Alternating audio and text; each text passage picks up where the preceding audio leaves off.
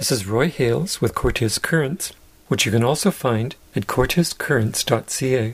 Nzuri is a Swahili word that means good or beautiful. So when somebody asks you how you're doing, the response is Nzuri sana, like I'm well, I'm good, thank you. But it's also used to like a person is Nzuri.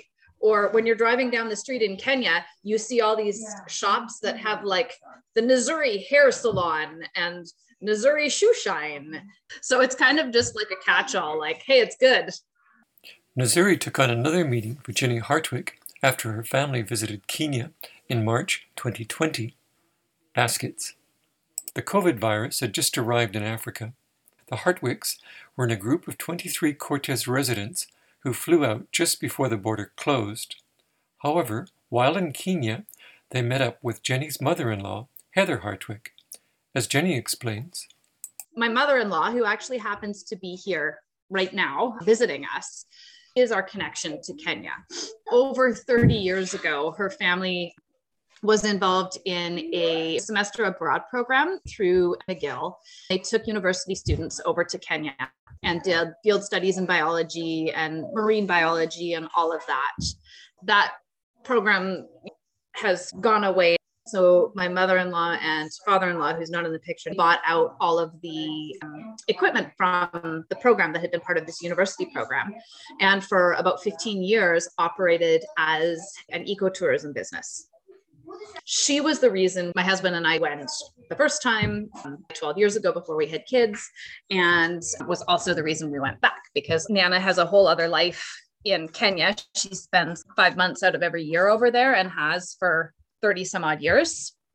She has children named after her and friends and all of this that we really wanted our kids to get to know. So we went on a five week trip to Kenya.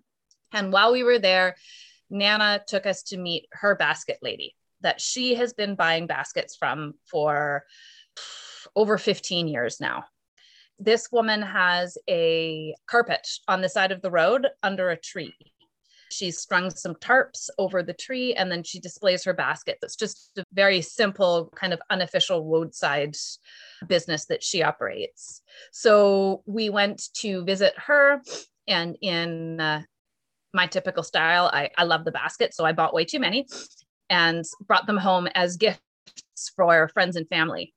It wasn't until we were back in Canada and I'd given away all of my baskets and I had everybody saying to me, Wow, these are amazing. Can you get more of them? That I thought, gee, maybe I can look into that. And so that's kind of that was the start of where it came from.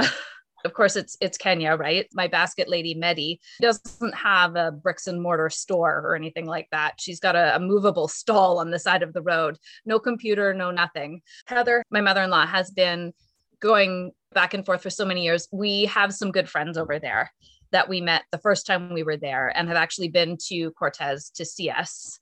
Actually traveled from Kenya to visit us here. So I called up my friend Dan Oti and he um, sent another friend to visit her on the side of the road to get her phone number so that then I could call her from Canada and have a conversation with her to see if it was something that she would even consider doing, collecting baskets for me so that we could then try and ship them. She was okay with that. She'd never done it before. She does supply some baskets to some shops in Nairobi but she has never shipped them internationally before. So the deal that we came to was that she would collect the baskets for me and I would then take care of everything else.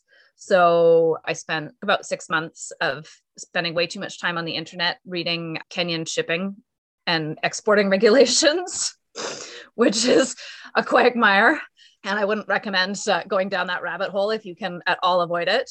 And researching and finding a reputable customs broker and and tackling all of that side of things before we were able to actually start the process of bringing in our first order. Our first order arrived in August of 2020. It was a small order. We brought in about 200 baskets. It was intended to be a one time, I'm bringing some baskets in to sell them to my friends and family. I sold them out in a week. So I thought, okay, well, I'll just bring in a, one more order and we'll see what happens. And it's snowballed now to the point that they're being wholesaled to some other shops um, as far away as Winnipeg and Ontario. We're now on order order six is actually just with the shipping company right now. On average, I'm shipping about 400 to 500 baskets at a time. So it's primarily for me, mostly markets. And then I do have an online website, but I also have a, a family with children and two other jobs on the island. When did you wake up and think, I've actually got a business? I think I think realistically that when that first order arrived and it was gone in a week, all of a sudden I was like, wait a second, what did I just do here?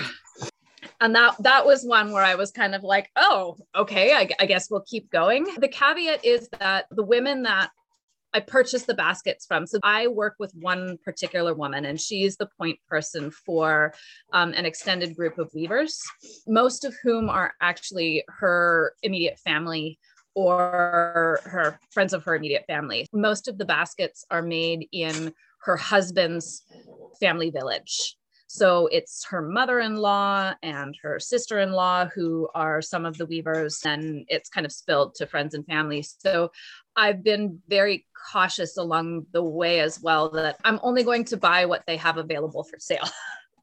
I've set some some limits to myself too. I don't bargain with the women. So what they want for a basket is what they get. I'm not going to be undercutting or or trying to trying to do anything. It's it's got to be fair for them. The other thing it's it's a handmade product. So I don't ever ask for a particular basket you know, I, there are styles and colors that are very popular right now that I can sell instantly. But I'm not going to turn around to them and say, you need to make me 50 of basket X. I don't want to do that. Like they need to be able to weave what they feel like weaving that day and use whatever colors they want to use and know that they have a market for it. The other side of it too is that a lot, most of the dyes that they use are natural colored. I can tell for example, the dye that they use to dye yellow comes from a flower. And when that flower is blooming, I get a lot of yellow baskets. That's the way it's going to be when you're working with natural products. There's an annual cycle. You get your yellow flower at one time of the year. So I'm going to get a lot of yellow baskets then, and I'm not going to get yellow baskets in December. And that's fine. That has to be the way it goes for them. Okay. In terms of a business, is it profitable? Yes. I'm still doing it. And it's fun. I love the fact that last night before I went to bed, I was on a, a, video messenger call with my friend in Kenya because he had messaged me to say, hey, the next order of baskets is already. And I ended up on like a 25 minute messenger call with him, and he was giving me a tour of his backyard in Kenya and this morning I got up and I called my basket lady again, and she was at home holding her 18 month old grandbaby who I could hear blabbering away on the phone. So it's this great opportunity to really build on all of these connections that were already there for my family, but I was only kind of peripherally connected to because it was my mother in law that had that connection. And, and now we really have those connections too. What about the rest of your family? I don't think my children ever want to hear the word basket again. they get really, really excited when an order comes in because they come in giant cardboard boxes and they get to make the most epic box forts that you've ever seen. We have quite a small house. And so my husband built a beautiful guest cabin for us.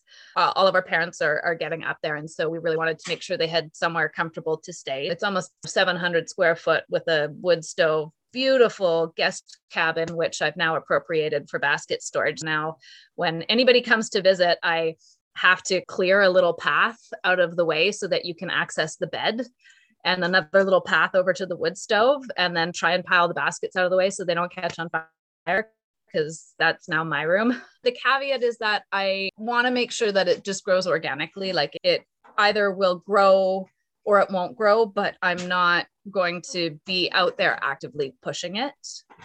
So so at this point in time it's it's a lot of the Friday markets on Cortes and then word of mouth from there. How much of your trade do you actually do on the markets in Cortes? How much of my trade do I do at the markets of Cortes? I would say about a third. Have you been back to Kenya? No, although funnily enough, I had been trying to go in November last month. And then just with the way things are looking, it was postponed. So we are hoping to go in March. My mother in law would be going for a longer stint, and I would probably just go for 10 days to focus on meeting the women again and, and really being in person for that.